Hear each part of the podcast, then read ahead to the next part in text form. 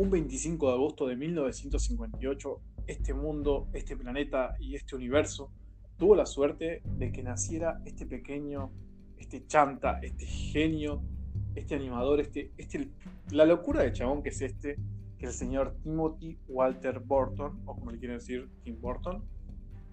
Y yo me siento muy complacido de hablar de él porque está en el top de mis directores favoritos pero voy a dejar un poco el lado de fan tampoco para que no se note tanto, aunque creo que ya se notó. Así que bueno, eh, sean todos muy bienvenidos. Esto es El Pozo de Martín y bienvenidos al especial de Tim Burton. Del otro lado está mi querido, mi compañero y mi secuaz en esto que es el cine, en esto que es cinefilia, el señor Mateo. Buenas, ¿cómo andan? ¿Cómo anda, señor? ¿Cómo anda? ¿Cómo anda, joven? Bien, bien, acá andamos hoy en una noche perfecta para hablar de Tim Burton, que una noche lúgubre, una noche de frío, una noche oscura, porque desde, de noche está oscuro. sí, sí, dije oscuro. No. Eh, una noche perfecta para hablar de estos temas, para hablar de lo que fue, de lo que es y de lo que será el chabón este. Y, sobre todo, eh, resaltar siempre que me he cagado un par de veces con las películas que hace él. Eh, me he perturbado también con muchas películas que hizo. Pero es un loco lindo y es un genio. Así que, Mateo, primero quiero hablar eh, un segundito con vos. Para vos, Tim Burton. ¿Qué onda? Mm, a mí nunca admito, ¿no? Eh, nunca fui fan de él o así que estar esperando las películas cada año de uy a ver la película que va a sacar entonces eh, yo siempre tuve como esa distancia con él. A ver me pasa con muchas cosas que todo el mundo adora entonces no me parece raro. El raro soy yo no entonces pero si hay algo que puedo apreciar obviamente que todo el mundo aprecia es la creatividad que tiene el señor Bart Burton o Burton o como se pronuncia al momento de crear ya sea crear historias y crear eh, como eh, ¿cómo decirlo criaturas no eh, cosas. Eh, en ambos puntos tiene mucha creatividad ya sea en cuanto a historias por ejemplo de su primera película completamente original que es Beetlejuice hasta no sé la de la última que sacó la de la escuela de chicos de jóvenes mutantes esa de X-Men ¿no? Miss Peregrine, sí. Eso. Que creo que es una historia original de él o es una adaptación de algo. Eh, son tres libros, si no me equivoco. Si no me equivoco. Ah. Son tres hermosos libros. Bueno, entonces ahí pierde puntos Tim Burton por creativo. Eh, bueno, ahora, bueno, ahora ya no sé cuál será la, la última película creativa. Cualquier película, la última película que él haya hecho que sea una historia completamente original de él. Entonces yo no sé cuál será. Pero bueno, a ver, lo importante es que el tipo tuvo historias originales ya hace bastante, entonces tiene ese punto de creatividad y tiene una estética, una impronta que siempre pone a sus películas. Eh, entonces creo que tiene ese factor como importante, ¿no? De la creatividad para hacer muchas cosas que tiene. Eh, creo que no hay tantos directores que tengan esa creatividad para hacer cosas tan fantásticas o tan estrafalarias, o tan eh, raras o fuera de lo normal. entonces, eh, siempre ganó puntos por lado ¿no? Desde su joven manos de tijera hasta el extraño mundo de Jack, o su versión de Willy Wonka. Eh, entonces, como que tuvo puntos altos y puntos bajos, ¿no? En cuanto a cosas. Sí, Creo que fue muy criticado Charlie la fábrica de chocolate, eh, el planeta de los simios también, Alicia.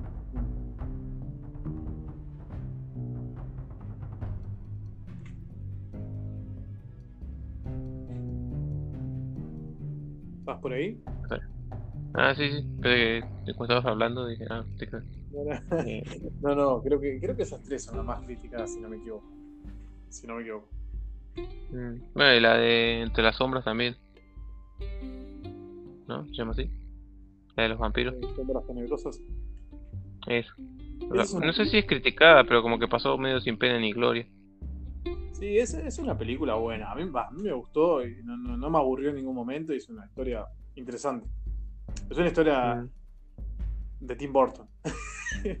es como tiene ese toque y es como que mira la historia y te va a gustar. al que no le gustó, qué sé yo, capaz porque esperaba un poco más del director o que esto que el otro, pero tiene su toque la película. Entretiene, como decís vos. Mm. Sí, pero poner, si comparas esa con su primer película original que es Beetlejuice, creo que en cuanto a creatividad visual no tiene mucho, o sea, tiene esa estética antigua que es la que maneja no en Beetlejuice porque dentro de todo es más moderna, pero como, como que él siempre no está ambientando las películas en la época en las que pasan. Y esa no es la excepción, ¿no? Pasa como en los 50, una cosa así. Sí, son de las eh, Entonces, eh, como que no sale de ese, esa normalidad. O sea, tiene al vampiro que Johnny Depp, pero tiene otros factores tan fantásticos como podrían como uno esperaría que tenga en la película, ¿no? Si, vas a hacer una película de vampiros, y bueno, Tim Burton, vampiros, va a ser algo rarísimo, ¿no? Que hay que en algún momento Johnny Depp se transforma en un murciélago gigante y no sé, y empiezan a aparecer criaturas raras. Uno esperaría, pero se mantuvo bastante normal en ese sentido la película, o en el punto creativo. Se convierte en murciélago gigante y le empiezan a salir de la boca pequeños murciélaguitos. Algo así, raro. Hmm. Entonces, como que capaz perdió un poco esa creatividad o, o no sé, se sentirá muy presionado, ni idea. Pero, pero a ver, no hace la película menos. Claro, no, no, muchos dicen que también no, a veces no lee los guiones, Que no sé si será verdad, no tengo idea. Pero dice que él, él tiene como la ideología esa que los guiones, no sé, no sé si los lee, si no los lee, no sé si fue un rumor. Yo estuve viendo y mucha gente lo dice eso, que el loco no lee los guiones, por eso le pasó lo que le pasó en, en la que para mí es una película que Sí, voy a decir eh, una película buena, eh, la, Alicia en el País de las Maravillas. O sea, es muy buena. A mí me gustó eh, todo el tono que tenía. si bien el CGI está bien ahí, yo creo que el CGI ahí está bien. Mm. No en la segunda parte. Pasa que la segunda parte no me acuerdo si, si Burton fue director o si fue productor. No me puedo acordar bien eso. En la de Alicia a través creo que en la segunda vez fue productor nada más. Claro. Creo que fue productor en la segunda. Claro, ahí, sí fueron, ahí era todo pantalla verde, literalmente. Metemos pantalla verde y listo, a la bolsa. Pero eh, tiene, tiene, esa cosa que es criticable mm. en ese sentido. Pero qué sé yo, bueno, para eso está este especial del señor Tim. Para hablarles un poco de los que para nosotros son lo que fueron las películas viejas de él, los que son ahora nuevas, no decadencia, así por decirlo, pero algunas equivocaciones que pudo haber tenido. Pero más que nada, bueno, desde el punto de vista de nosotros. O que nosotros somos dos chantas que hablamos de cine. No hay, no hay otra palabra para eso. No hay otro adjetivo para describirnos. ¿O no, Mateo? Mm, no, creo que somos dos eh, fantabulásticas personas que le gusta mirar cine. Genial. No, existe la palabra, pero. No sé, pero esa palabra sirve para la primera película que tenemos. Que ahora Mateo le va a empezar a hacer un mini resumen. Le va a hablar lo que para él le pareció. Esta película de Tim Burton de 1985, la primera película que llegó al, que llegó al cine la primera película que lo adentró a este mundo, que es La gran aventura de Peewee. Me encanta el nombre Peewee, boludo, como... es, es un personaje... ¿Peewee es el personaje o es como un alias o se llama Peewee, no? Eh, ¿Quién? ¿El tipo persona o...? O sea, el personaje se llama Peewee. ¿En la película sí? Sí, el personaje se llama Peewee personaje principal. Pensé que era un alias siempre yo. Digo, es un alias del nombre verdadero que yo. No sé. John Cusack, qué sé yo. Algún nombre así y le decían Peewee. No, no. Pero bueno, eh, señoras y señores, los dejo en manos de Mateo. Bueno, esta película eh, fue, como dijo mi compañero, la primera película que dirigió Tim Burton y si la vieron podrán ver que no tiene mucho del estilo estrafalario que después veríamos en Beetlejuice, porque obviamente esa es la primera película que él hizo. Que el guion fue medio creado por el actor que hace de Pee-Wee, eh, inspirándose, haciendo medio una parodia de una película clásica de, que ya está como es como una película de culto que es el ladrón de bicicletas entonces se basó en eso para hacer esta como parodia con este personaje que era de un show para chicos. Em, entonces el estudio vio un par de cortos que había hecho Tim Burton el de Frankenweenie y otro más. Entonces sintieron como que, encajaba esa estética que tenía el, tipo para dirigir y contar historias. Entonces dijeron bueno vamos a traer a este Supongo que también que era un director nuevo y era más barato, ¿no? Supongo que era un poco las dos cosas. Eh, entonces lo llamaron a él y él hizo la película. supongo que, hizo lo que le pidieron, ¿no? Hizo una película bien.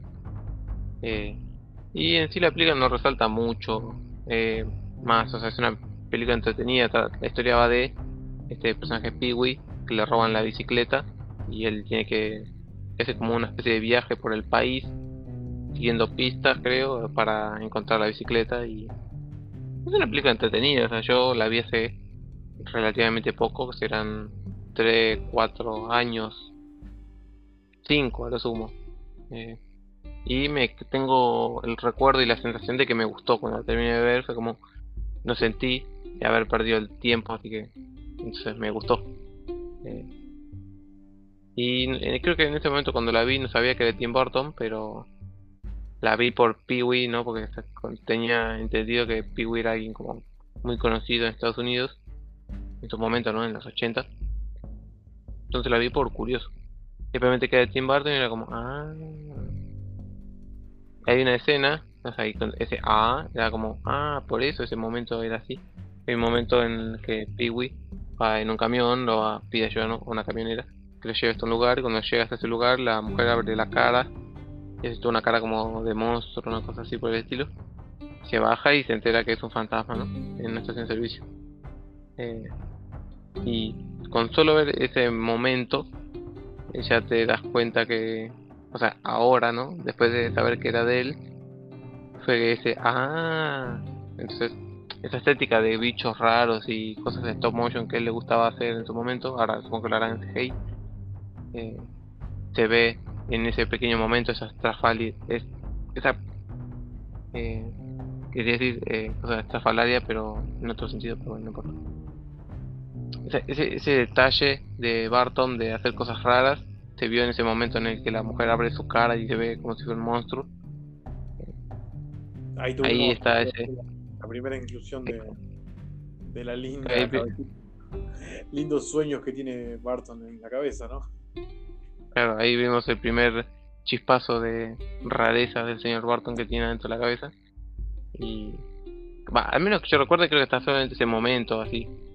Todo el resto de la película es muy exagerada y con ese humor así como medio infantil, pero inteligente, hasta donde recuerdo. Eh, pero es una película efectiva entretenida. Por lo menos es la sensación que a mí me quedó. También depende, es muy relativo porque es humor y eh, depende de la persona, ¿no? Pero si sos fanático de Tim Burton, pues tienes que darle una oportunidad a esta película. Y después si no te gustó, bueno, me, venís a insultar a mí, pero de primera no te cuesta nada y dar una oportunidad a la película. Mateo te invita a pelear cuando vos quieras, todos los viernes, por Fox. No pelear, pero sí a debatir. Intercambiar opiniones sanamente. Pero eso es todo lo que creo que tengo para decir de esta película. Si le tenés que dar un pequeño puntaje a la película, ¿cuántos Mateos le das? Le daría. Ahora, ¿no? Con el recuerdo que tengo, me, limitaría a ponerle un 7, ¿no? Un 7 en formato de escuela que se dieron aprobado, ¿no? Ahí justito. Pero porque no me acuerdo resto de la película y. Pues, como tengo la sensación de que me gustó, le dejo un 7. Bien, bien, bien, es una nota aceptable. Yo les voy a hacer eh, totalmente sincero, con una mano en el corazón. La gran aventura de Peewee eh, nunca me llamó la atención. No te puedo decir que es mala la película. Como bien dice Mateo, es entretenida. Pero a mí nunca, nunca me, llamó para así terminar de ver la película o cómo termina o cuál es el final. Eh, si bien, como dijo él, es un personaje muy reconocido en Estados Unidos. Y me fijé que tiene más películas. Yo, yo no estaba ni enterado. Yo pensé que era esta película y listo. Y también, bueno, lo tenemos en, Gotham, ¿no? También, al señor Peewee. Sí. Sí, que eso es una, una meta referencia, se podría decir. Mm. Eh, en la serie de Gotham, que trata de eh, el pasado de la ciudad Gotham de Batman. Eh, te cuenta el pasado de los villanos, ¿no? A ver, un villano. Historias recreadas, reimaginadas para este universo. y entre esas historias está la del pingüino, y tenemos al padre del pingüino que aparece en un punto. Que puede ser un poquito spoiler, pero bueno. Capaz ni te acuerdo. Y el actor que aparece haciendo del padre del pingüino es el actor que hizo de Peewee.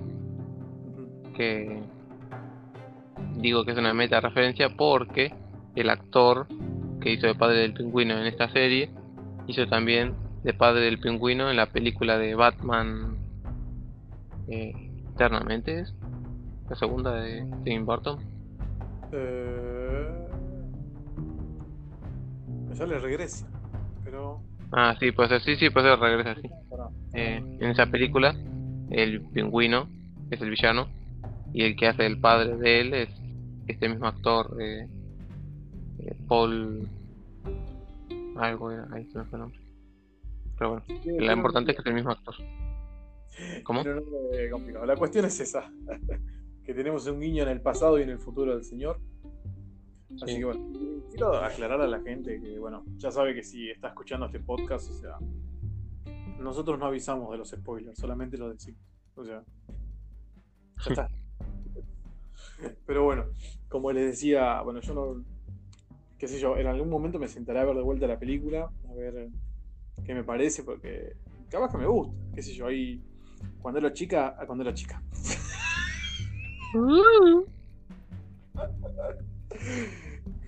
y de, de, golpe, y de golpe supimos que era un podcast de una persona doble género. Mira vos, ¿eh? ¿Viste, boludo? Un giro en la trama. Esto que, este podcast que lo dirigió Edna Shyamalan. ¿Cómo lo querés el chabón ese?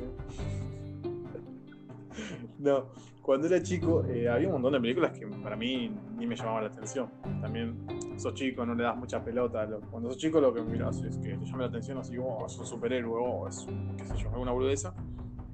Y capaz que si me siento un día a ver la película, qué sé yo, ¿quién te dice que no? No me hago una remera con la cara de Pibu. Su bicicleta, en todo caso. Pero bueno, eh, hacemos un salto acá al año 1988. Y ya creo que Burton cambió un poquito ya la, eh, el contexto como quería que veamos las películas. Teníamos a Peewee todo así inocentón, eh, colorinche, eh, divertido. Y nos vamos a algo más oscuro, medio cómico, lúgubre, tenebroso, irreverente también que es el señor Michael Keaton en la piel de Beetlejuice. Quiero destacar de esta película. Eh, bueno, ya no, hace falta que lo, lo diga. Que, y el, que me miente acá es un desgraciado.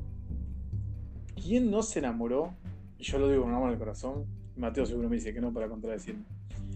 ¿Quién no se enamoró de la querida y de la hermosa Winona Ryder. Eh, era perfecta. Era perfecta. Era, era todo. Digo, era por en ese momento, no por otra cosa.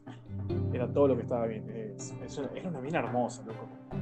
Es la típica gótica que, es, perfecta. No, no, no hay otra palabra. No sé, Mateo, qué opinas vos, pero no hay otra palabra. Sí, o sea, es bonita, eso no lo voy a negar. Pero nunca me enamoré de ella, como decís vos. No, no es mi estilo. Muy bien, muy bien. Después hablaremos de los tipos de estilo que tiene Mateo en una chica. Eh, cualquier cosa ya saben a qué número llamar. Pero bueno. Esta película, eh, si la tenés que definir en una palabra, ¿cuál sería? Mm, creativa. Bien. Bien, bien, eh. Ojo, eh. Ojo. Yo, le, yo la, le pondría, qué sé yo, eh, rara. Eh, pero rara en el buen sentido. Mm. Porque me acuerdo yo, a ver a qué edad la habré visto, yo no te quiero mentir, creo que la habré visto a los 11, 12 años, que fue en el auge de que yo me empezó a llamar mucho la atención el cine. Y cuando la vi la película, eh, no empieza, empieza una película re tranqui, dos chabones contentos, en un autito, una pareja feliz o no, boludo. Era lo más lindo que podías ver. Mm. Y el querido señor acá, por no querer atropellar a un perro, que obviamente nadie quiere hacer eso, nadie desea y nadie piensa en hacer eso, esquiva al querido Khan y bueno, se hace literalmente mierda y muere él y la esposa. Cuando vuelven a la casa, ven a, arriba de la mesita ahí un libro que yo, un folleto mejor dicho, que yo me acuerdo que lo había visto en una tienda de cómic y me lo quise, me lo quise comprar, no sé por qué no me lo compré, que es el manual para los fallecidos recientemente, eh, para tenerlo así de colección.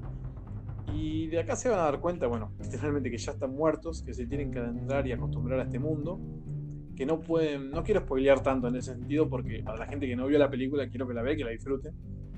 Lo único que puedo decir es que ellos no pueden salir de esa casa y van a hacer lo imposible para que la gente que, bueno, se fue a, que compró la casa en ese momento, se vaya, eh, asustándolos, haciendo de todo. Que bueno, más adelante capaz que se me escapa un spoiler, pero por ahora no. Es una, es una maravilla esta película. En las actuaciones me gustan mucho. Michael Keaton como Beetlejuice es una locura, es como que nunca vi un personaje tan irreverente en ese momento. Que me hace acordar mucho a la. No sé si capaz que vos no estás de acuerdo con eso, pero a la máscara pero con el sentido de que la máscara tenía esa onda más humorística, no tan, bueno, sacando que en los cómics la máscara es, un desgraciado, es un demente. Eh, pero tiene esa onda y, me copó mucho el humor que manejaba la película, toda esta onda original también de que eh, te morís y bueno, tenés el manual, tenés el, el, submundo de los fallecidos, que esto que el otro, que te podés quedar en la tierra si querés, si no, que no puedes salir. Bueno, toda esa cosa que tiene la película es muy buena es una de las películas que recomiendo de. No solamente de Keaton, sino de Burton también, porque bueno, Michael Keaton tiene un montón de películas buenas, pero creo que en esta y bueno, las próximas que vienen que hablaremos ahora con Mateo son una joyita, por así decirlo. Así que, Mateo, cuéntame tu opinión de Beetlejuice. No lo digas tres veces. Sí, es como.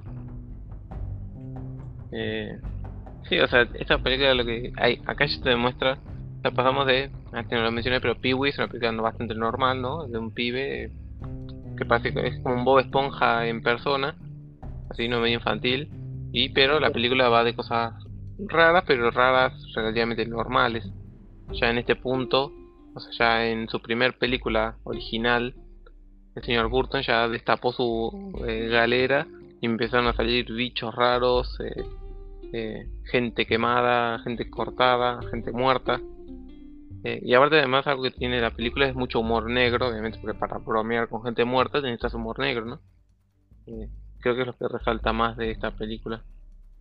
Además de obviamente la creatividad que tiene, por, porque aparte no solo creó, o sea, no es como que creó ahí solamente a el personaje de yo creo todo un universo y te presenta las reglas, ¿no? De este mundo, de este universo, así, digámosle mundo porque el universo suena demasiado grande, este mundo en el que eh, el mundo funciona que si vos te morís, vas a un lugar y hay una dimensión en la que podés. Eh, no sé qué era esa especie de sala de espera que hay ahí, si es para volver al mundo o para qué era. Pero para... Es todo este mundo, ¿no? Claro. este... Es muy buena la sala de espera porque siempre están las mismas personas. que bueno. Que tiene el numerito ahí en la mano. Y el otro lo mira así, se lo quiere cambiar. Está buenísimo, el que está todo aplastado en la sala. Que se lo levanta y mm. lleva pico. Sí. Eh, Pero por eso bueno, está bueno en ese punto, ¿no? Ahí ya ves la creatividad que tiene para crear personajes así todos raros. En este caso son todos muertos, pero no es menos meritorio. O la misma, la mina esa que le sale el vapor por el humo del cigarrillo por el cuello. Eh, entonces tiene esos esa creatividad para crear porque es una película completamente original, entonces todo lo que hace estéticamente es visualmente diferente. Creo no sé si había habido algo tan así en esa época. Supongo que no, porque si no no hubiera llamado tanto la atención eh, y te hubiera vuelto una película de culto prácticamente. Eh, entonces tenemos esta historia de estos estas personas que quieren recuperar su casa y por como no pueden conseguirlo porque los tipos en la que eh, la, que la habitan ahora son muy raros y no, nada los asusta tienen que contactar a este señor Beetlejuice para que los ayude a espantar a la gente Bien. entonces es, yo siento que es, rara me pasaba cuando trataba de verla porque decían Beetlejuice que como que la empezaba a ver y medio me aburría, pero no sé, como que en, algún momento me enganchó la película y la pude ver y apreciar, ¿no? Todo ese, todo ese humor negro que tiene con la gente muerta y eso. También otro punto también que tiene es la creatividad cuando ellos se deforman la cara y cosas así. Eh, bueno, eso es traumático a nivel 100, es buenísimo. Yo sí me pasó como vos, boludo, también. De que me quedé como a veces. Che, todo bien la película, pero viste, va un poquito lento. Bueno, llegan los otros chabones y pero. Pero la película te atrapa. En un punto llega. Llega un punto que no querés que termine la película. Que tampoco sabes cómo va a terminar. Porque no te das una idea de lo que puede pasar ya después de ver. Llegás al, al final de la película, esto no es un spoiler igual. Llegás casi al final de la película y no sabes lo que va a pasar porque no entendés nada de lo que viste en, la hora anterior. Es como que te quedás diciendo, ¿qué carajo pasa ahora? Porque no, te puedo decir qué va a pasar, porque no, ni yo lo sé. Creo que nadie sabía en el rodaje, solamente Borto. Pero, pero no, no tiene, tiene esa cosa que te atrapa mal. Ahora que lo decís, no me acuerdo cómo termina la película. O sea, me acuerdo la parte como de ellos, de los personajes principales, pero no me acuerdo de, de Beetlejuice, qué es lo que le pasa. A cómo termina él. ¿Cómo?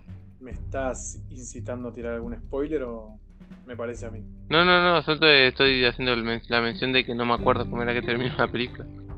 Ah, o bueno, cómo termina el personaje. Pero... No sé, nunca me había puesto a pensar que, cómo era que terminaba. No, yo tampoco quiero hacer mucho spoiler porque la gente que no la vio tiene que verla. O sea, bueno, me pasa mucho a mí con las personas. Eh, yo no juzgo a nadie eh, por las películas que ve. Eso olvídense, cada cine, el que le gusta Rápido Furioso, le gusta Rápido Furioso. El que le gusta Sharknado, le gusta Sharknado. El que le gusta las películas de acción, las películas de acción, el terror de ahora, el que cualquier cosa, yo no juzgo. Pero puede pasar que Beetlejuice hay, hay mucha gente que no la haya visto. Eso es lógico y gente de miedo. O gente más grande. Mira, la otra vez en mi Instagram, del personal, hice un. Se habían cumplido, eh, no me acuerdo cuántos años específicamente, de la película de nuestro genio, el señor Hitchcock. Mm. Eh, ¿Sabes qué película te digo? No hace falta la más icónica, la escena de la ducha con un cuchillito y bueno. Mm. Vértigo. ¿Cómo? ¿Cómo? Vértigo. Claro, boludo, es el auto. no, no, no. Bueno, eh, no lo voy a decir, que se queden, el que no vio la película es un hijo de puta, lo digo ahora ya. Porque no, no, no, no, voy a decir, no les voy a dar el gusto. Psicosis. No, y me pasó poner en el Instagram, eh, este, puse no sé cuántos años de esta joyita, que esto que lo otro, y bueno, subí eh, una encuesta y puse el peliculón del siglo, que esto que lo otro, y al lado puse, no la vi. Yo no te quiero mentir, boludo. Comentaron 50 personas. Yo y otro pide más, vivo la película. Mm. Me dolió en el alma, boludo. Bueno, puedes, puedes mandarlos a Netflix a que la vean, que ahí está. Ahí está, esa va a ser la recomendación de este fin de semana. Este fin de semana la recomendación del Pozo de Martín en Instagram va a ser psicosis. Pero bueno, nos desviamos un poquito, pero no importa, está, todo conectado. ¿Algo que quieras agregar a esta maravillosa película? Eh, ¿Psicosis o de Beetlejuice? Yo estaba re perdido. Eh, no, no, no, de Beetlejuice. No, creo que. O sea, es una película muy entretenida, muy divertida. Puede tardar un poquito a veces eh, al principio, capaz media densa, pero eh, toma ritmo y una vez que empiezan a pasar las cosas raras, es como que está, te subiste al tren de Tim Burton y te vas al fondo ahí de la locura. Entonces, y después te pones a bailar ahí. ah, y ahora que soltando en las escaleras. De bailar, por favor, es icónica la escena de banana en la mesa. Mm. Claro. Que a bailar. Sí, Pero. No, es que es, una escena muy, muy graciosa, boludo, porque así de la nada encima, ¿viste? Na, na, na, bailando, coreografiando, me da un cago de risa esa escena, mal. Pero bueno, voy a, vamos, voy a tirar un último detalle de la película y después ya pasamos a la siguiente. Es eh, que en un momento el, la pareja que está son marido y mujer, ¿no? Y el marido en un momento aparece con un pullover rojo puesto. Y después, eh, un rato después, no sé en qué momento escena después, aparece la mujer con ese mismo pullover puesto, pero puesto como pantalón. Como si fuera tipo una calza o una cosa así, viste, que te queda como colgando en el medio, bueno, así. Fue como, ¿mira? A mí se me había ocurrido eso, pero nunca lo había notado hasta que lo vi en una publicación, ¿no? En una red social. Toma pavo. Pero es como, claro, ¿por, qué no usamos esto, esta ropa como pantalón también? Pues hacer otro un cinturón y ya está. Y ya lo había hecho Tim Burton en su momento, así como, ah, pensamos igual. genial, genial, boludo. Bueno, yo lo único que voy a agregar es que, bueno, vean la película, el que no la vio, por favor, que la van, a, la van a disfrutar muy, pero terriblemente bien. Van a pasar bien y, bueno, si bien a lo primero, como dijimos con Mateo, te, te cansa un toquecito, después, olvidate. Si te gusta el humor negro, la irreverencia y eso, olvidate. No, no podés no ver esta película. no pudiste no ver esta película, desgraciado. Pero bueno, ahora nos vamos un, año más adelante. Eh, que lo curioso de esta, las dos películas anteriores y la que voy a mencionar ahora, la, fue distribuida por Warner Bros. Por los hermanos Warner. Son unos genios. Eh, quiero decir que acá pasamos a un momento que nos gusta mucho a mí, a Mateo, no lo vamos a, no vamos a negar.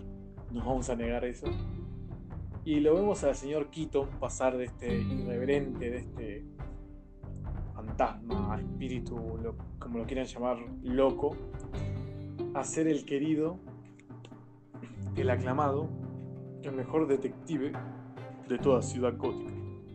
Estamos hablando de Batman. 1989. Acá tengo que meter la música de Batman, ¿no? Pero. sí, no sé cómo voy a editar eso, pero qué sé yo. Em, ¿qué, podemos, decir de este clásico, no? es como la primera, bueno, se puede decir la primera película relativamente más moderna. Bueno, fue antes de que el mundo de superhéroes se hundiera en un pozo de vergüenza y, y, perdición. Eh, esta es su secuela, ¿no? Fueron las últimas películas que salieron como entre las películas, entre la época dorada de Superman de, de Reeves, creo que era eh, y esto fue como, ahí más o menos estaban levantando, pero después uh, se fue de vuelta al pozo.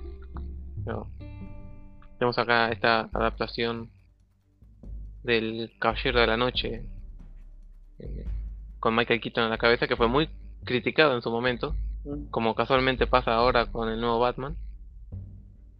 Qué cosa, ¿no? Eh, porque justamente, ¿no? Lo tenían a Michael Keaton como Beetlejuice entonces era como un personaje chistoso ahí, medio. que no parecía nada heroico ni nada imponente. Claro, olvidate. En el sentido. Entonces, la gente decía, ¿cómo este tipo va a ser? Que además no sé qué otras películas tenía hechas eh, Michael Keaton en esa época. Keaton. Pasó. Keaton, Keaton, ya te digo. Bueno. Eh, entonces eh, la gente como, ¿cómo este tipo va a hacer algo? Entonces, y bueno, y Tim Burton encajó perfecto este mundo sombrío y de vapor saliendo de las rejillas y todo así, bien lúgubre todo. Pero la película también tiene ese, no es, no es todo ahí la saga de Nolan, ¿no? Es súper serio, súper realista, ¿no? Es como que tiene ese, está en la línea de ser medio fantasioso, ¿no? Fantasioso de magia, pero tiene fantasioso de superheroico. De un tipo que pelea contra el crimen, pero no es aterrizado en el mundo real. También tenemos al Joker con Jack Nicholson que fue perfecto hasta que cierto otro payaso apareció. Va, no sé cuál es tu interpretación favorita de Joker, pero a mí siempre me gustó un poquito más este. Pero eh, están ahí. Ninguno termina siendo el Joker real, entonces. Yo creo para. Están ahí. Sí, si me preguntas a mí, por ejemplo, eh, pasa que yo te lo, yo te elijo a Heath Ledger por por coso, porque lo vi a él primero, ¿entendés? Eh, Mm. En ese sentido. Porque si- me acuerdo, es, es raro igual, porque vi la película de Burton antes que la de, obviamente, que antes que la saga de Nolan, pero no me fijé tanto en el Joker, ¿viste? Y después Mm. de ver a Hit, que me encanta como guasón. Para mí, para mí es uno de los mejores que hay. Después le sigue, bueno, el genio de Phoenix. Y, y creo que Nicholson lo pongo tercero porque no, no sería no sería coherente para mí, para mí. No sé cómo se llama. eh, ponerlo así primero o segundo, sino. Me di cuenta después el potencial que tenía, ¿entendés? Mismo que el que vio a César Romero, ¿era? el otro guasón, el de la serie. Sí, sí, sí. Mucho decía que César Romero era, era bueno porque era irreverente como el Guasón. Y a mucha gente le gusta este tipo. Pero si a mí me preguntabas, qué sé yo, me quedo con el de la saga Nolan. Pero no es, no es malo, Jack Nicholson no es nunca malo como el Guasón, olvídate. En el Sí, no, aparte. Tiene toda esa personalidad payasesca. Capaz es un poco gordito para ser de Joker, pero eh, la personalidad bromista que tiene le encaja perfectamente. Y estéticamente se ve bien. Pues se ve blanco y con la ropa es mucho más apegado en ese sentido al Joker. eh, y tiene planes súper exagerados y medio que no se pueden tomar muy en serio. En cambio, el de Nolan es como demasiado ahí como eh, tiene todo planeado milimétricamente ese. Entonces, es un agente de caos medio medio, ¿no? De caos, pero controlado. Y cómo olvidar, es- Pero bueno, volviendo a cómo olvidar esa frase. qué cosa. ¿Alguna vez has bailado con el diablo a la luz de la luna? Es como, oh, qué buena frase, loco. Mirando, ¿eh? Sí, me gusta hacer esa pregunta antes de matar a alguien. Claro. De pay, de pay. Pero, bueno, volviendo de vuelta, ¿no? Al Batman de. de el señor que nos trajo hoy. Eh, creo que es. O sea, una película de héroes es, es extraña, porque si te das cuenta, en- en la mayoría del tiempo no está Batman presente peleando contra el crimen. O sea, tenemos ¿no? que empieza no tiene historia de origen. Acá te presentan nada, aparece Batman, lo asumís como Batman, ¿no? Es él, ahí ya está. Diciendo, agarra un tipo y dice, soy Batman. Así, así, medio serio nada más. Y se va. Eh, y después nos presentan a Batman diciendo con una que otra cosa y que unos mafiosos tienen problemas una planta nuclear que ah, planta nuclear no planta de, químicos eh, en la que terminan chocando Batman y Jack Nicholson hasta que cae en un barril de desechos y bueno se transforma en guasón. Que nunca entendí porque viste que le, eh, Batman le tira como unos ganchitos le cortan la cara después cae y por eso queda la cara torcida bueno torcida no le queda la cara como con la sonrisa para siempre La magia del cine. siempre me llamó la atención eso. Mm.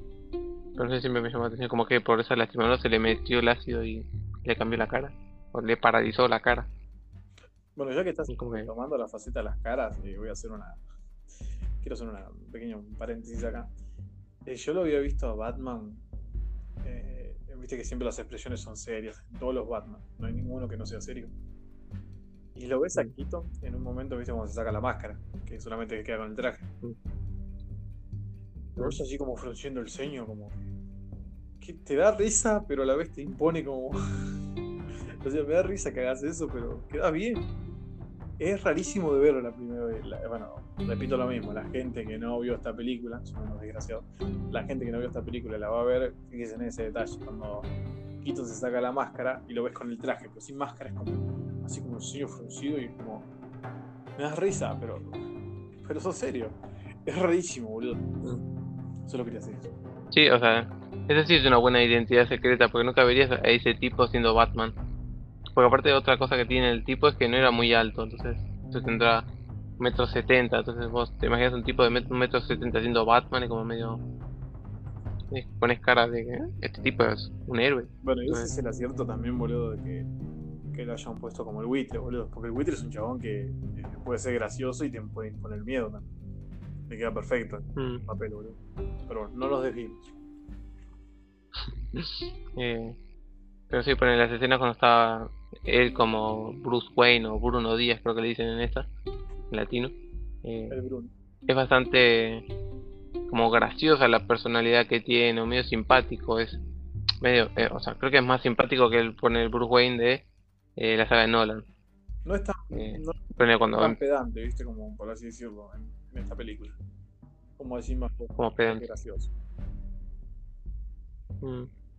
Sí, más carismático. Ponerle la escena cuando lo presentan, creo que es cuando está la periodista y el compañero en la mansión, están hablando de, ah, sí, mira todo lo que tiene, no sé qué, y aparte él ahí, empieza a hacer comentarios, y dice, sí, soy yo el dueño de la casa, y es como, ah, porque nadie se lo toma en serio a él, y es como medio, no sé, tiene esa apariencia chistosa de él, eh, como Bruce Wayne. Entonces funciona como tener otra personalidad. O sea, por eso digo, nadie sospecharía de que ese tipo es Batman. Nunca, jamás en la vida. Pueden sospechar. Eh, Pero poner, creo que en la segunda película se nota más, o sea, se ves más como maduro ese Bruce Wayne, como que, no sé, siento que, o sea, es lo que vos decías de verlo sin la máscara y con el traje. Creo que en la segunda cuando se saca la máscara sí se ve bien, o sea, siento que sí se ve más como que te lo crees que él es Batman. No sé por qué tengo esa sensación. O porque está lastimado. No sé. Pero... Eh, Todo valió, todo valió. ¿vos ¿qué, qué aspectos resaltás de, de esta película de Batman? Bueno, En cuanto a la creatividad, ¿no? sí, no, eh, hay que decir que Ciudad Gótica es Ciudad Gótica. Acá es como que se ve bien, Mm, bien plasmado. Si, si bien en la, por ejemplo, qué sé yo, si te ponen en. Si comparamos, en la saga de Nolan, Ciudad Gótica Mm. era un Nueva York eh, medio chanta. Era. O Sí. Brooklyn, un. Bueno, vos, vos me entendés más o menos el concepto. Si vas a, Sí. la, si vas a la de Joker, era. Era una, era una ciudad gótica muy deprimente, pero me daba mucho así. eh, barrio pesado, barrio de. No de mafia, pero sí de, de mucha pobreza y esa onda, ¿viste? Como bien lo plasma en la película. Mm, Esta, esta ciudad gótica, no, no comparo con Gotham de, de, de la serie porque no. Es totalmente distinto. Eh, esta Gotham, sí, es muy distinto, olvídate. Acá lo que me gusta mucho es, es el tono que tiene, esos, esos matices raros de los edificios y del cielo, ¿viste? Cuando lo, lo enfocan a veces es como. Qué raro todo esto. es como una ciudad gótica rarísima, boludo. Pero, pero funciona. Sí, tiene todas esas construcciones raras, todo, las estructuras de los edificios son todas muy eh, como góticos, ¿no? Pero no en el, en el sentido gótico de tipo las construcciones góticas, se podría decir, pero ni eso. Son todos raros, como industrial, ahí todo muy sucio, muy... O sea, creo que es una ciudad que vos te imaginas que está llena de crimen y en la que Batman tendría trabajo 24/7.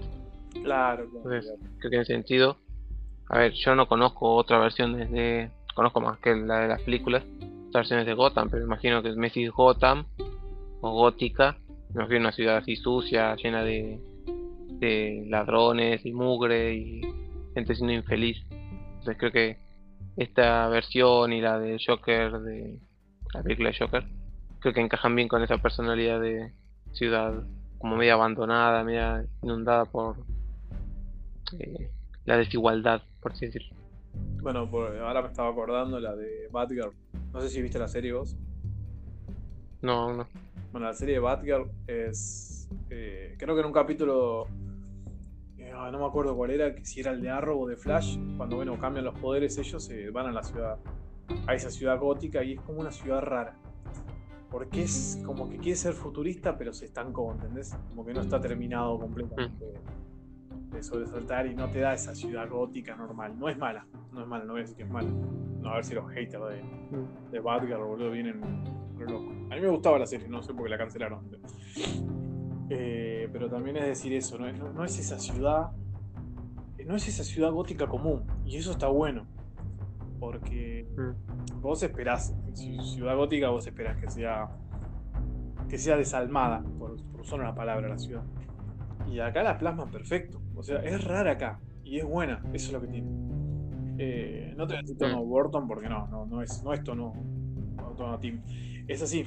Es una ciudad rara, es una ciudad gótica que te, que te da aspecto de, de, pobreza, te da aspecto de angustia, mm, también de peligro, eso, eso mucho. Y a la vez es media rara, boludo. Yo resalto también el traje de Batman. No sé a vos qué te parece, pero a mí el traje de Batman me gusta mucho.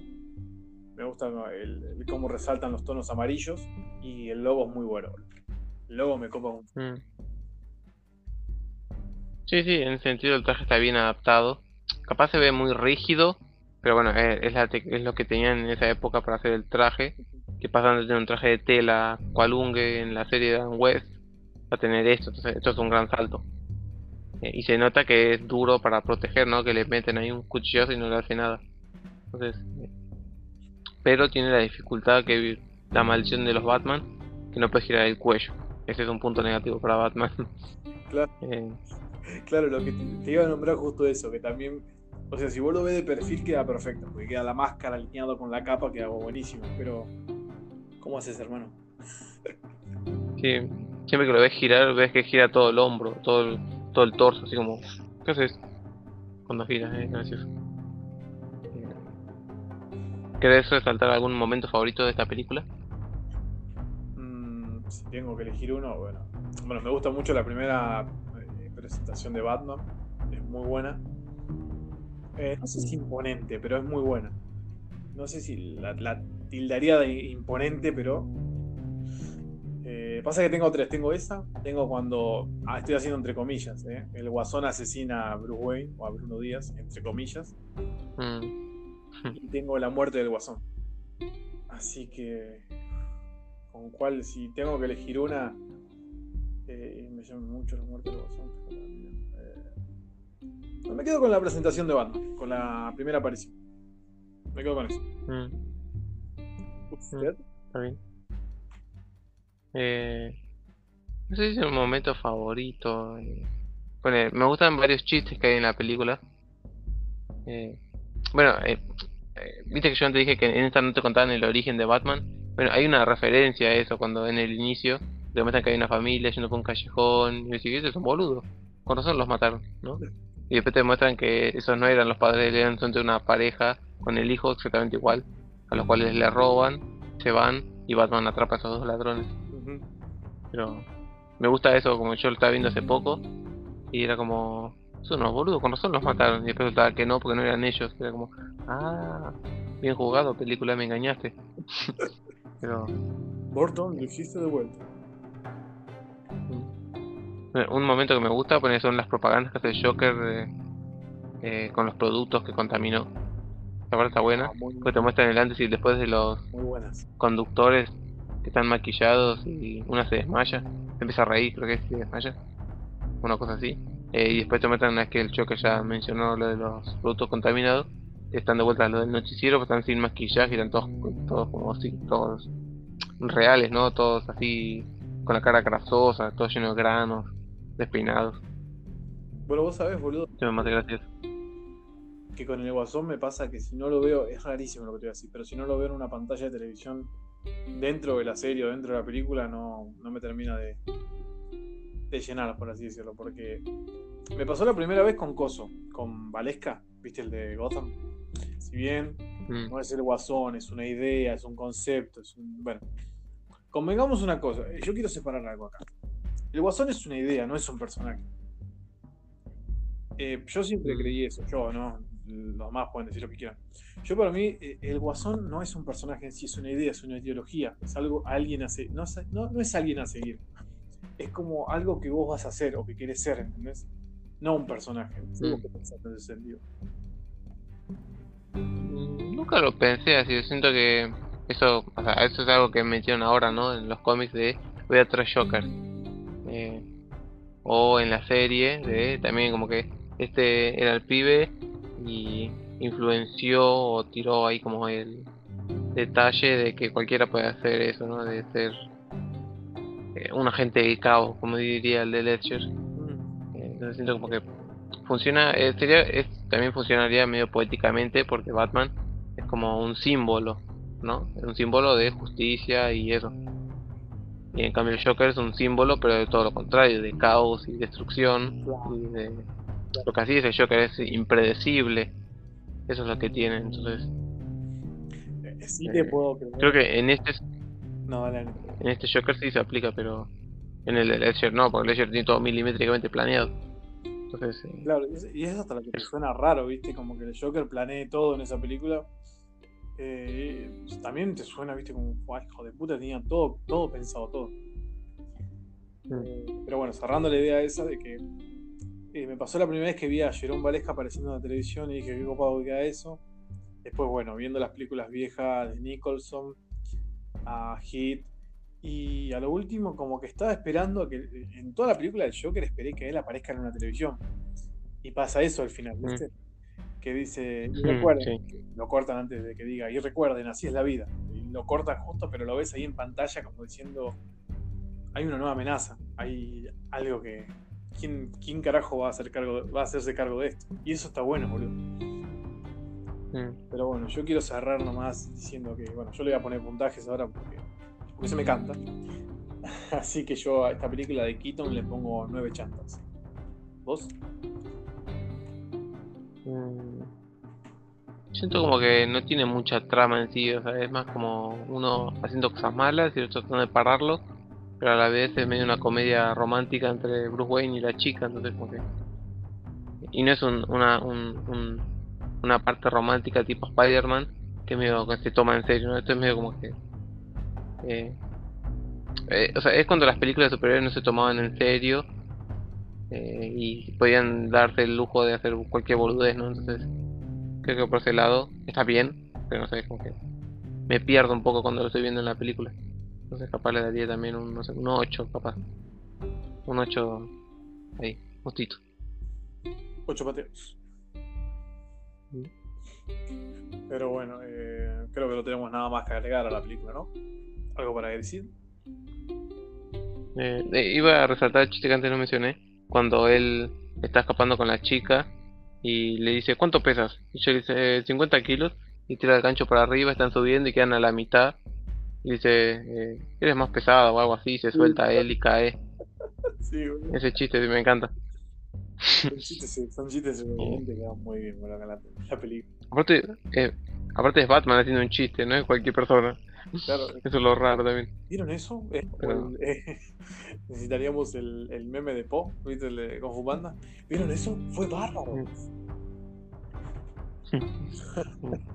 Pero bueno, eh, cerrando esta parte de los superhéroes, que a mí a Mateo mucho no nos gusta hablar de superhéroes, ¿no? Como que hablamos porque está acá en la lista.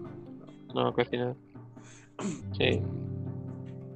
Llega la película que yo tengo, si no me equivoco, una, una amiga, una conocida, que le da miedo a esta película.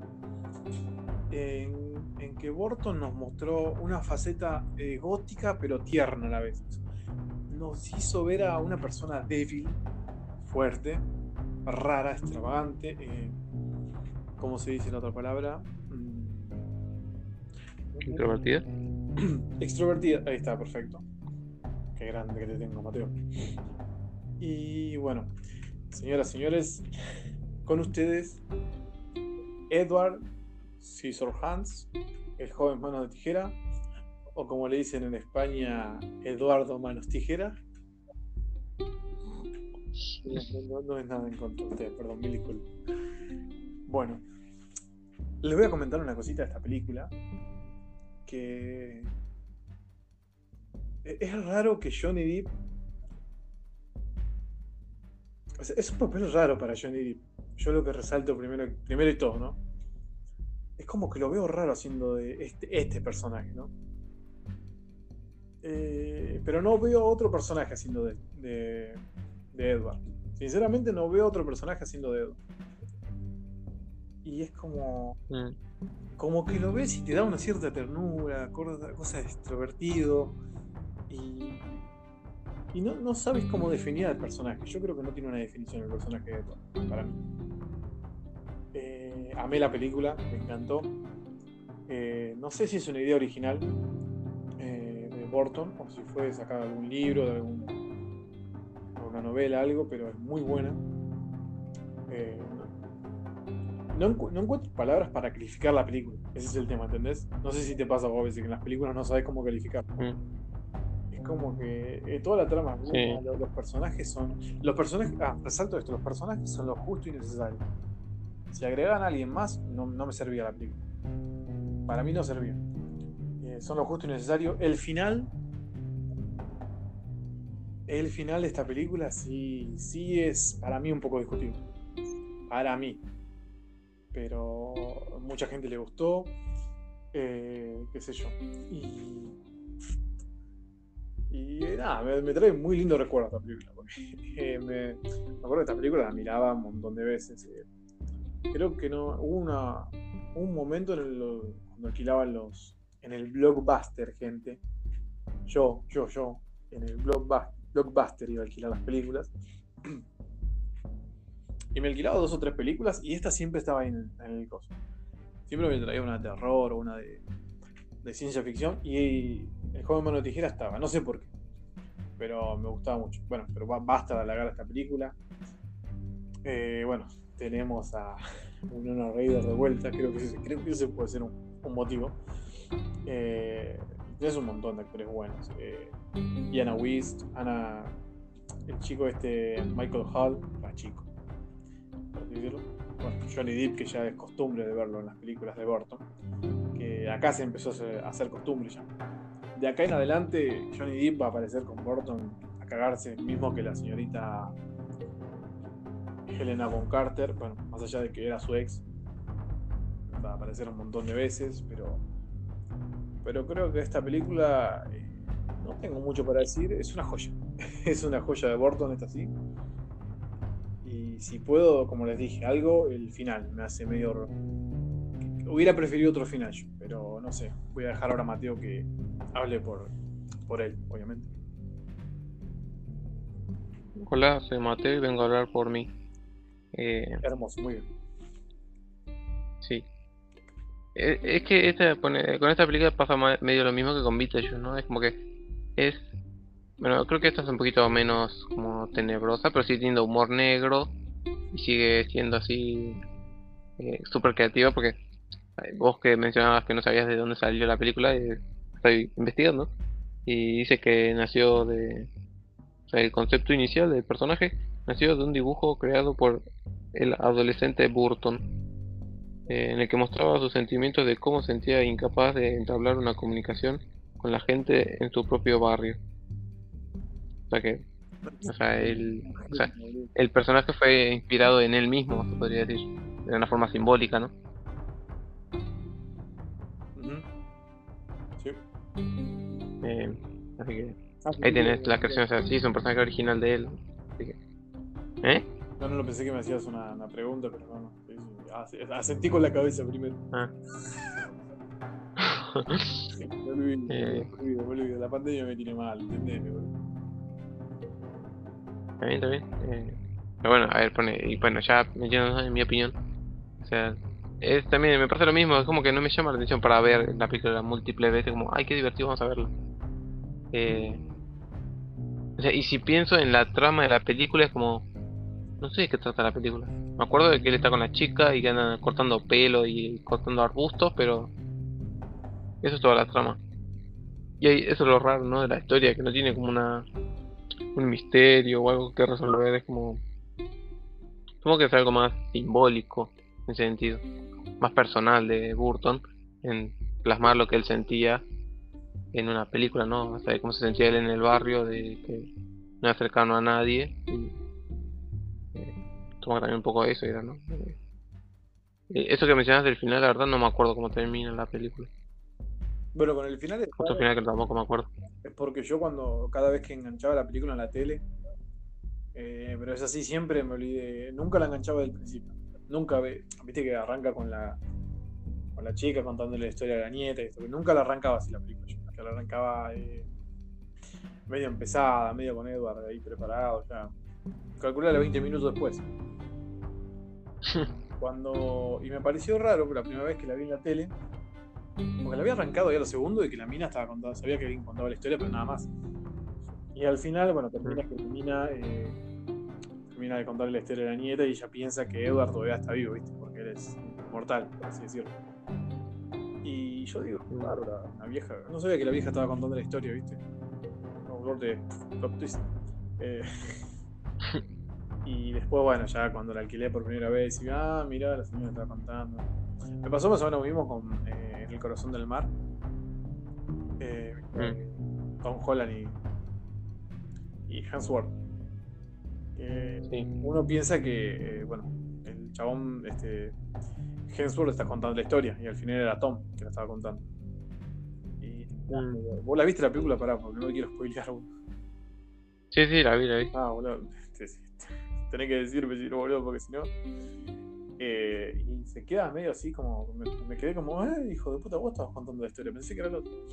Y uno anda así, qué sé yo. Pero bueno, ese es el final. O sea, se van a terminar contando la historia. Ella piensa que él está vivo todavía, que esto que el otro. No, Mm.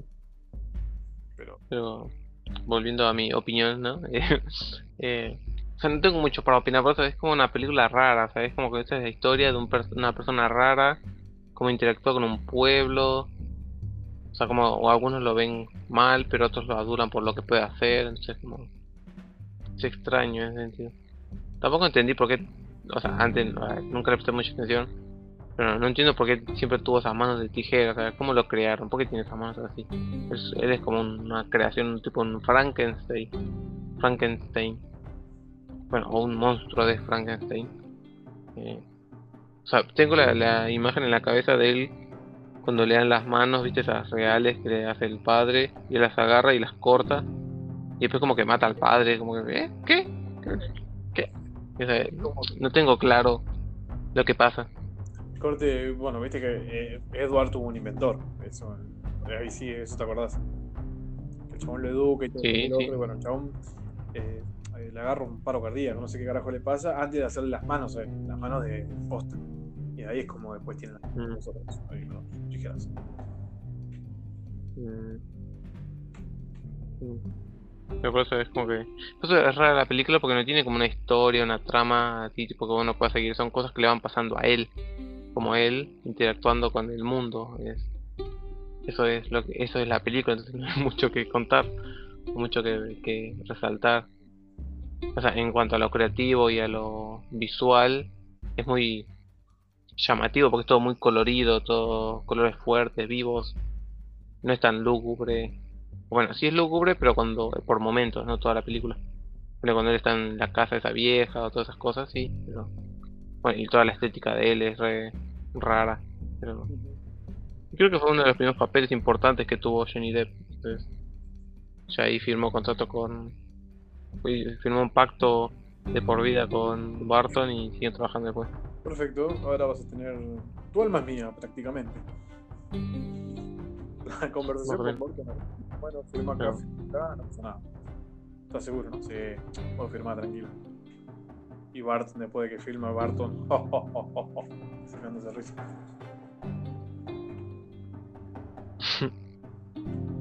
Eh, pero por eso no sé qué mucho opinar de esta película porque mira como que ¿Cuánto van pasando cosas y la ¿Cuánto le das? mm, no sé, supongo que un 8 también porque está bien la película. Bueno, a ver, sí, un 8, sí. Un 8 porque no me parece algo tan eh, estrafalario, tan épico, tan así es memorable porque lo es obviamente, si no no llegaría a ser lo que es, pero no sé, siento como que en retrospectiva como que le falta algo a la película. O capaz yo simplemente no lo estoy apreciando bien.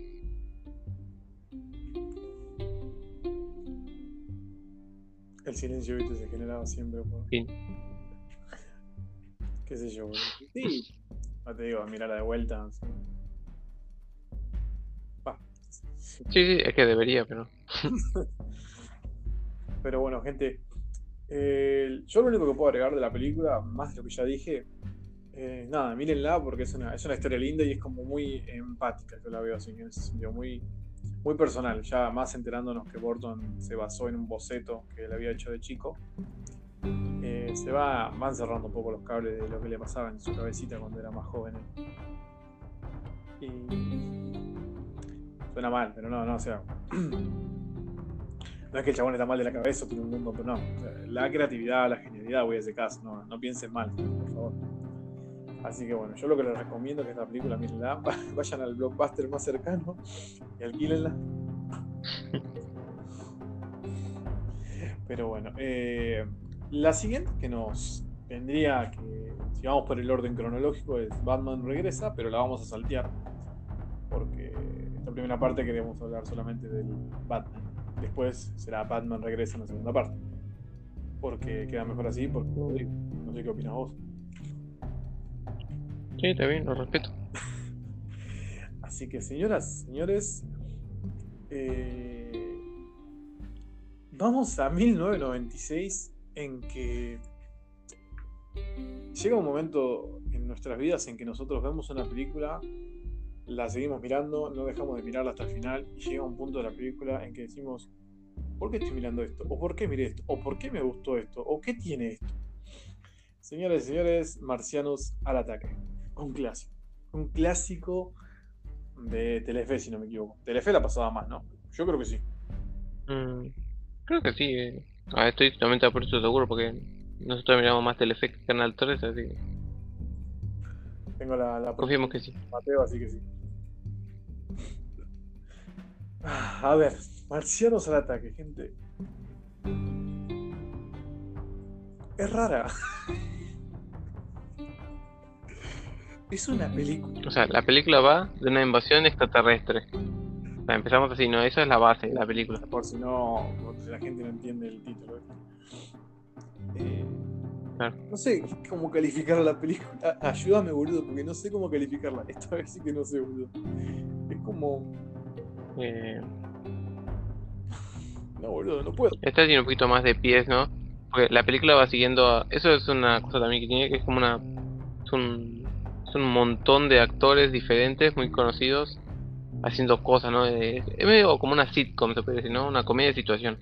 En este caso, en, eh, adentro de una invasión extraterrestre. Entonces vas viendo el punto de vista del presidente, que es Jack Nicholson. Tienes al punto de vista de un periodista, creo que es, que es Michael J. Fox, y una chica. Después tenés la familia que vive en un campo, que tienen que ir a buscar a la abuela. Entonces todos van... Y después creo que también la historia de un luchador, o una cosa así, con... No Elton John, era otro tipo, otro cantante. ¿No? Eh, el que le gustaba March, creo que era. Ay. Pierre Brosnan, ¿ese? No, ese es James Bond. Ah, ese es Bond, claro. Eh, ¿Cuál? Eh, Estaba Marsh. Ah, boludo. yo te- No me acuerdo, ¿no? Ah, también está Danny DeVito. Danny DeVito un genio. Bueno, sí, Pierce Brosnan está en la película, pero no era del que yo hablaba. Bueno, tenemos a Michael Fox también, boludo. Sí, sí, lo mencioné. Ah, pues no te. Tom Jones. Michael Fox. Hay un, hay un montón. Sí, Tom Jones era el que, era el que me faltaba.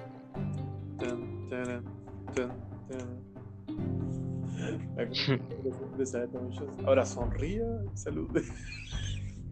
Estuviera apuntándolo atrás, boludo, buenísimo. Pero siga, por favor, siga.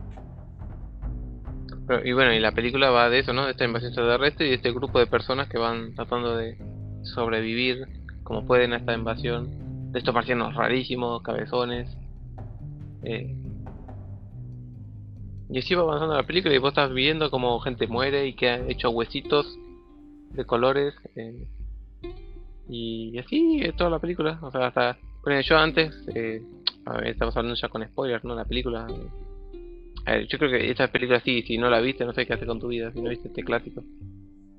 Porque esta, dentro de todo, es más visitable que las otras, porque es comedia, entonces esta sí es más pura comedia que las otras, que son más, un poquito más como íntimas, se podría decir, o más tranquilas, con un humor más distanciado, qué sé yo. Eh, esta ya es pura, puro humor, pura eh, comicidad. Entonces, eh, creo que es más fácil de revisitar y la gente probablemente la haya visto más. pero el final ese de la música que le explotaba la casa a los bichos era como. Yo antes no entendía por qué pasaba eso. Lo veía, ¿por qué le explota la cabeza cuando escuchan la música? Ya hace relativamente poco como que entendí. No, poco no, hace. Suena como que lo entendí ayer, pero pero bueno, me quedó claro que era por el tema de las ondas, como que eran sonidos muy bajos o muy agudos y hacía que le exploten la casa a los bichos. Son esas películas rarísimas que hay, pero son. Pero tiene personalidad. Lo que, claro, Lo que tenés que saber de esta película son tres cosas fundamentales. Hay un ataque, marcianos cabezones y un chihuahua con la cara de una mujer. Con la cabeza de una mujer. Reiterativo. Con esas tres cosas, Marcianos ataca, amigo. Eh, es, un clásico, boludo. Es un clásico y es muy bueno, Pero es como te digo yo, la sensación esa de que carajo estoy viendo, boludo. Sí. Sí, porque aparte van pasando cosas raras y raras con los marcianos y con las personas y actitudes que tienen algunas personas. Entonces, eh, entonces Totalmente la, la parte del ejército que tiene que ver qué hacer con los marcianos, si no saben qué hacer. O, la mujer esa cabezona que era un marciano también. A mí me, me copa mucho así, ponerle entrando a escenas cuando se empieza a armar el grupito con Tom Jones y el boxeador, todo eso, que ahí en el, cuando están en Las Vegas, básicamente, los marcianos. Me ocupa mucho esa escena siempre. Hay un marciano ahí y el otro armándose el grupito. Tom Jones es algo rarísimo. También es Tom Jones, boludo, viendo la película como. A mí después creo que también hay otra historia de una familia de que es un chico y la hermana, ¿no? También que son negros como punto de, de, referencia de color de piel. Sí, sí, sí, sí, sí. Eh, ay, bueno, hay un momento ¿Eh? No, no, no, no, habla, habla. Que hay un momento que me gusta, o que siempre me acuerdo de esta película, es cuando muestran este plano del edificio, donde vivían, que está entre la mitad del edificio, parece. O por lo menos queda como abierto a la mitad, una cosa así. Mm. siempre tengo esa imagen del edificio partido a la mitad y es como... Mm". No sé por qué lo me queda grabado en la cabeza, pero ahí está. y que son escenas que no, mismo que ver a Pierce Brosnan con, con, una bata y una pipa en la boca. Mm. Son esas imágenes. Le decimos a la gente que, como dice Mateo, no pudiste no ver esta película, pero si no la viste, te vas a cagar de risa. Eh, no, hay otra, no hay otra palabra, te vas a reír, te va a gustar, no vas a entender que estás mirando y, no vas a encontrar un contexto. Y, hay cosas que no te van a importar, porque igual como dijo Mateo, tiene una base está buena todas las historias eh, random que tienen ahí. Eh, y es ingenioso el final también, cómo encuentran esa manera de matarlos a los, a los. Mm. Voy a hacer una comparación con otro director ahí importante. Es decir, que este es el Pulp Fiction de Tim Burton. Claro, totalmente. Lo único que tenés que hacer es, lo único que tenés que hacer es eh, descuajar las historias y que no estén cronológicamente hechas y ya está, es Pulp Fiction. Son historias que no están conectadas pero pasan al mismo tiempo. Totalmente de acuerdo con lo que acaba de decir mi compañero, totalmente. Bueno, acá dice que esto es una parodia de las películas de ciencia ficción de serie B, o sea, películas de bajo presupuesto, eh, de los años 50, con elementos de comedia negra y sátira política. Y se nota de acá la China, ¿qué es eso, la película? Toma pavo. Mm. Muy bueno. ¿Cuántos? Un rap. ¿Cómo? ¿Cuántos Mateos le das? Mm, No, yo creo que a este sí se merece un 9, un 10 tranquilamente. Papá. ¿Qué ibas a decir antes que te corte? Eh, no, no, que tiene muchos Ahora viendo la lista de actores, hay más. También está Natalie Portman, está Jack Black, eh, eh, Glenn Close. Bueno, hay otras más que no me suenan tanto. Sarah Jessica Parker, que capaz a muchos no le suene, pero es relativamente conocida. Eh, pero no sé, ¿vos qué puntaje le das a esta película? No, estas son, son 10 chantas porque no la entendí. Ah, no, no, son. Nada, se lleva 10 chantas. Marcianos al ataque es un, es un clásico. Es una película que nunca tienen que dejar de pasarla por la tele, nunca. Y justo me colgué mirando ahí, porque yo tengo el fondo pantalla de la tele y es todo el. Es un fondo pantalla del, del mundo, ¿viste? Mm, 10 horas de todo el Mm. planeta Tierra del cielo. Y cae justo con esto, por eso me Mm. colgué. No, son- son 10 chantas fijos. Son 10 chantas fijos, no hay, no, hay, no hay chance. Además, con el nivel de, de estrellas que tenés ahí, más, boludo. Y Tom Jones. Tom Jones. Hasta tienen figuras, hasta tienen, sacaron muñecos de esta película. Claro, Los marcianos. Yo no tuve nunca ninguno igual. ¿eh? No sé vos si No, yo tampoco. No, no, ojalá. Ah, igual convengamos que los muñecos que hay de estos son marcianos mamadísimos. No se parece nada, pero bueno, Pero bueno, hicieron lo importante era vender. Gente, ya estamos entrando en el final de esta primera parte de especial Tim Burton. Así que nos vamos a. Terminaremos hoy con una película que fue odiada, que fue. mm, asqueroseada de insultos. No es un buen contexto, pero. Eh, difamada. A la hora odiaban la película. Eh, yo quiero aclarar una cosita más. Una sola cosa antes de hablar de esta película. Me gustan las películas del planeta de los simios, las viejas. Son entretenidas, está bueno el orden cronológico que llevan. Si bien eh, vi muy distinto tiempo todas, porque no sabía cómo funcionaba. Eh, la saga de la trilogía del planeta de los simios, la última, es una joya. Es una de las pocas trilogías que funciona bien, porque no hay nada que funcione mal. Eh, es muy buena, es, es- es una- es muy buena, es muy buena la, la trilogía esa. Las viejas también este, tienen su toque, su, su toque ingenioso también. Y en ese momento hacer las mascarillas de los monos, eso era como una, una locura. Y nuestro querido Tim Burton, en el 2001, nos trajo a la pantalla el planeta de los simios.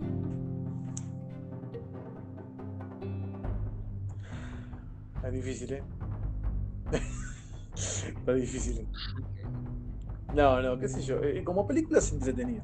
Porque eh, no, es, no es un fetiche, ¿eh? pero yo le dije a Mateo anteriormente: Alicia en el País de Maravillas, El Planeta de los Simios y Sombras Tenebrosas es como que me gustan. Más allá de que todos la criticaron, la, me tiraron mierda porque no, ¿cómo va a esa película? Y, y mirá la película que hizo, pero ¿en qué orden cronológico entra? Como película sola funciona, creo yo. Entretenida. No sé vos qué opinás, pero eh, no, no tengo nada contra mal Mark Wahlberg, obviamente. Eh, bueno, acá empieza a aparecer la señorita Helena Von Carter. Eh, raro que no esté Johnny Depp. No, y el señor Tim Roth, que bueno, Tim Roth es un crack. Eh, al que le gusta el cine de, de Tarantino tiene que saber que Tim Roth es un fenómeno. Pero en esta película, eh, a mí me gustó. Yo la disfruté, la pasé bien. No es una joya, no, no es la locura, pero estuvo muy bien ambientado. El, el planeta de los simios me gustó mucho. Eh, la civilización, los trajes, las armaduras de los monos eran muy buenos. Y creo que, bueno, Tim Burton tenía su visión, como siempre, de una película y no se quiso guiar en las demás y, eso me parece perfecto. Así que a mí me gustó. No sé vos, Mateo. Mm, O sea, eh, ¿no?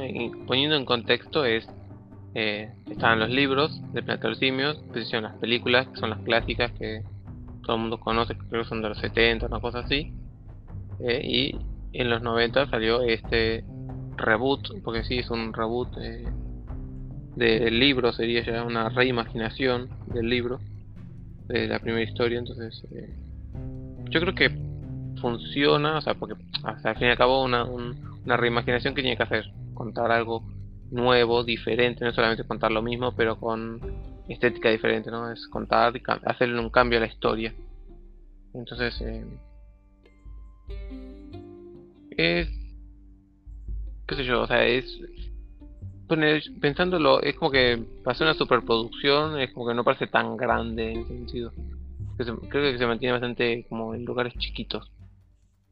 Eh, bueno, yo tuve el placer de ver la original, ¿no? la primera película de Planeta de los Simios. Y tiene todo como un estilo medio como que va... como que... En contraste me gusta más esa que esta. A pesar de que los lugares son simples, ¿no? Eh, pero hay momentos y toda la construcción del final con spoiler para una película que tiene como 70 años y el final está mostrado en Los Simpsons, pero eh, el final con la Estatua de la Libertad, a pesar de ya haberlo visto, me puso la piel de gallina. Imagínate lo bien hecha que está la película. A pesar de ya saber que pasaba eso, me puso la piel de gallina igualmente. Eh, Creo que eso es insuperable, ¿no? Después de no sé cuántos años que ya salió y saber qué pasa. que también, en cambio en esta... Como decís vos. ¿Qué? Sí, sí. Eh, la película, la película vieja son, son ciudadelas. Es una ciudadela, literalmente, es enorme. Es, es como resaltar. Mm. También eso te impone y ver la Estatua de la Libertad también ahí es como decir, malditos, era nuestro planeta. Y... No, no, pero te, tiene esos giros y esos momentos. Imagínate lo que fue vivir eso en el cine, boludo. O sea, como que. ¡oh! ¡Hijo de puta! Era buenísimo. Pero siga, por favor. Sea, también ponele. O sea, es un reboot, ¿no? No tenés que amar todos los reboots que hagan, ¿no? Eh, creo que este cae en el mismo casillo de los casos fantasmas, ¿no? Como más cercano que se me ocurre ahora. Eh, pero creo que quiere hacer funciona porque te está contando la misma historia que ya conoces, pero con variaciones, ¿no? Ya sea en el final, con algún otro momento. Ponerle, por ejemplo, que en la película original, no sé si en el libro, el sobre, varios que están con él sobreviven por un tiempo, pero en esta él llega solo a la Tierra, entonces se tiene esas pequeñas variaciones y acá como que él se enamora de la mona, si no me equivoco. No me acuerdo la verdad. Pero, o sea, tiene todo, tiene una serie de cambios la película para alejarse de la del clásico. No sé si Tim Burton quería hacer historia con su película, quería que sea un antes y un después, pero qué sé yo, o sea, no sabemos tampoco las circunstancias por las que él lo hizo, no capaz estaba obligado por contrato, que puede pasar muchas veces que un actor firma un contrato o un director y está obligado a hacer lo que dice porque firma un contrato. Eh, un ejemplo rápido es el señor. Eh, ¿Cómo se llama? El de Bill Murray, que firmó contrato cuando hizo Garfield y firmó para dos películas. Entonces, la primera la hizo pensando que el director de la película era otro. Se confundió por el apellido y firmó pensando que era un buen director, pero no. Y después tuvo que hacer la secuela de Garfield porque ya había hecho firmado el contrato. Entonces, le cabió. Eh, entonces capaz algo así le pasó a Tim Burton. Le dijeron, che, tenía que hacer el remake de esta película. Uh, no, no sé, dale, metile ganas. Y bueno, hizo lo que pudo, ¿no? Pero, no, no saber. Pero, o sea, sí, es como decir vos, la producción que tiene en cuanto a trajes y eso, está muy bueno hecho. O sea, estéticamente como se ven las armaduras y eso, está bueno. Pero creo que también una cosa que cambia mucho es que esta es mucho más comedia que la original la original se toma en serio todo el tiempo. O sea, no es como que se toma el tiempo de hacer chistes. Eh, creo que hay chistes mínimos, pero no son chistes como tal. Pone, hay una escena en la que hay tres monos, eh, no sé, en simios. Eh, están eh, como en un juicio hacia el tipo que quedó en la tierra. Y uno se tapa la boca, el otro se tapa los oídos y el otro se tapa los ojos. Y quedan los tres así, en la fotito, y como Re gracioso, no sé. Y esa es la. Acá aplicamos la escena de. eras una vez en Hollywood, apuntar a la pantalla, ah, entendés la referencia, ¿no? Y es un chiste visual. y también sí, creo que, y es de los... De la primera del planeta de los simios, obviamente, que el Dr. Seuss. Claro, también. bueno, pero es un chiste más de los Simpsons que de la película en sí. pero... No sé si... No sé, por eso creo que Tim Burton hizo bien lo que hizo, pero creo que si lo ves como una parodia a El planeta de los simios funciona mejor que tomándotela en serio la película. Mm. Si esperas un drama de ciencia ficción, te vas a llevar el chasco. Pues si buscas una película entretenida, probablemente funcione. Pero bueno, y que el final también es completamente diferente porque es, es más loco todavía este final. Él se logra ir, llega a un lugar en el que es otro mundo, pero todo con monos. Es como. Eh, es más loco todavía, es más inesperado. Uno esperaría que, bueno, vuelve. O, cae de vuelta en su planeta y. Ponele que caes ¿Eh? ahí, como. Ponele que caes ahí. Y. a mí me agarra un ataque, boludo. Imagínate. Es una locura ver eso. Corte. ¿Qué? Corte, cabeza acá en Argentina. La estatua de San Martín es un mono. ¿Qué? ¿Qué? bueno, el obelisco es una banana. Oh, ¿Te imaginas, boludo? Es como que. Loquísimo esto. Pero... Por eso, sé, yo creo que está bien la película. No me, no me pasa un desastre como mucha gente dice, pero. Qué sé yo, se entiende porque se puede decir como que ensució a un clásico de, ya sea de libros o de cine, ¿no? Como es el planeta de los simios original.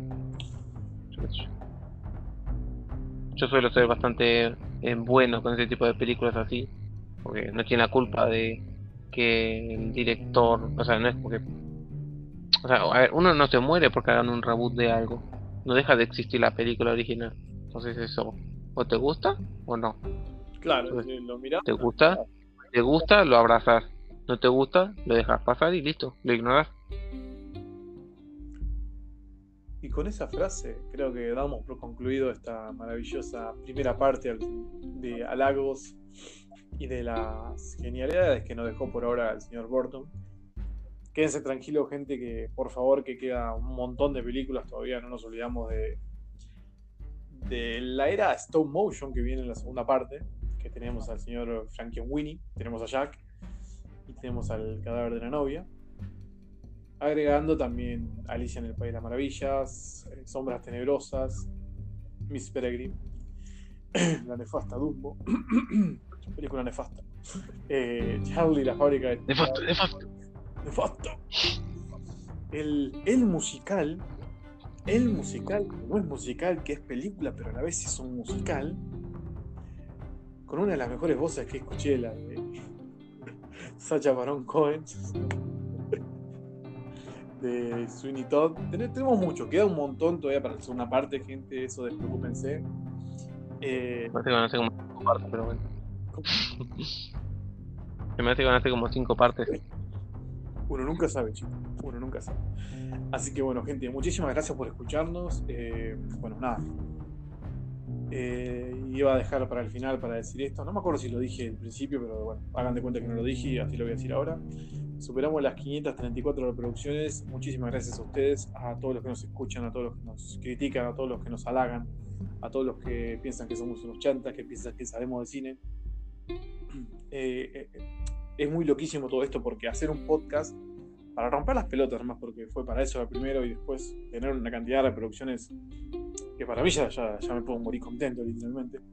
No me quiero morir, por favor. ¿eh? Estamos en 2020, en de desgracia, que pido es morirme.